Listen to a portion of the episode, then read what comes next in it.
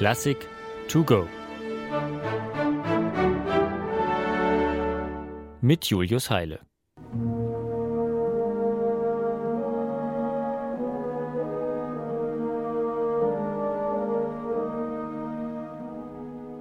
Es war einmal ein Zar, der hatte einen einzigen Sohn. Und als dieser noch klein war, wiegten ihn die Ammen in den Schlaf und sangen Eia Popeye Ivan Zarewitsch, groß wirst du werden, eine Braut für dich finden, hinter dreimal neun Ländern.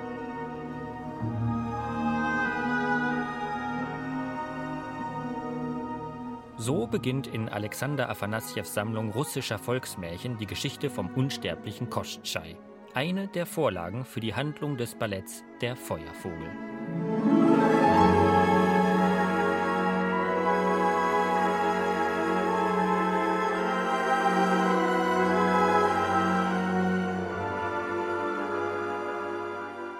Es war einmal ein russischer Impresario mit großem Spürsinn für außergewöhnliche Talente.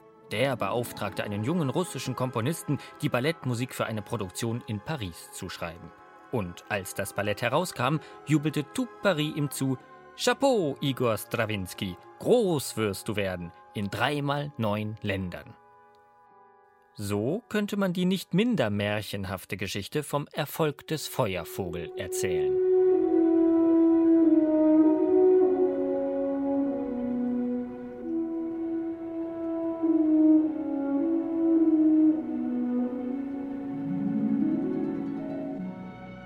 Sergei Djagilev, die Hauptfigur dieses Märchens, hatte mit einem handverlesenen Ballettensemble erstmals 1909 in der französischen Hauptstadt Furore gemacht. Mit seiner revolutionären Auffassung vom etwas angestaubten Tanzgenre riss er die Pariser damals völlig vom Hocker. 1910 beauftragte Djagilev zum ersten Mal den noch eher unbekannten Komponisten Igor Strawinski und zwar für sein ganz in der zauberhaften Welt der altrussischen Märchen angesiedeltes Ballett Der Feuervogel. Mit einer ebenso zauberhaften Musik katapultierte sich Strawinsky seinerseits über Nacht an die Spitze der musikalischen Avantgarde und legte den Grundstein für eine sagenhafte Serie vieler weiterer Ballette.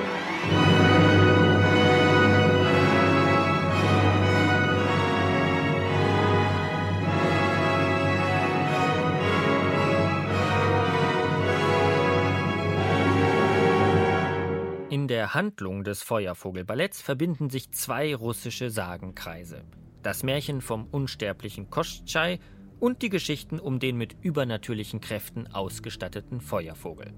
Ins Reich des bösen Zauberers Koschtschei, der die etwas unangenehme Angewohnheit hat, alle Eindringlinge in seinen Palast zu Stein zu verwandeln, entführt uns Strawinskys Musik gleich zu Beginn des Balletts.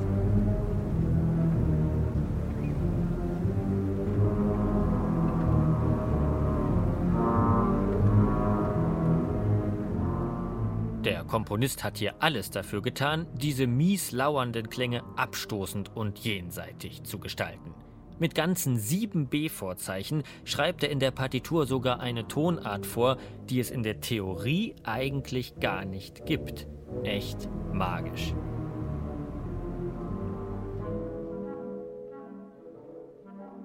Der Kontrast zum Auftritt des demgegenüber menschenfreundlichen, feenhaften Feuervogels könnte größer nicht sein. Strawinsky lässt ihn im buchstäblich schwerelosen, jetzt weitgehend ohne besser auskommenden Orchester förmlich durch die Luft flattern.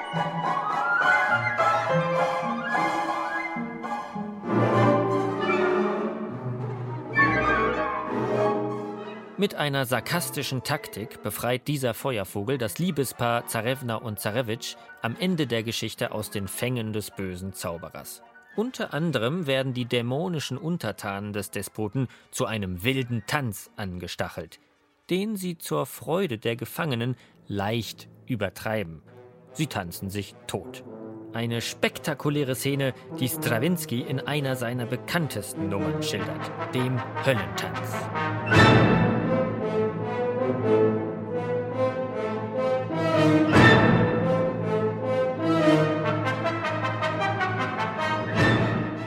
Es sich in einem anständigen Märchen gehört, siegt am Ende also das Gute über das Böse.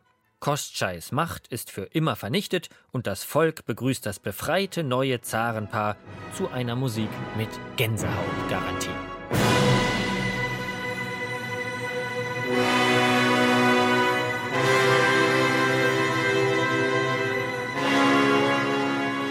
Und wenn sie nicht gestorben sind, dann leben sie noch heute.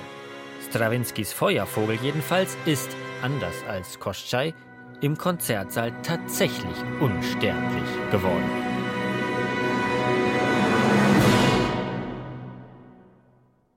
Eine digitale Werkeinführung des Norddeutschen Rundfunks. Weitere Folgen finden Sie unter ndr.de-classic to go.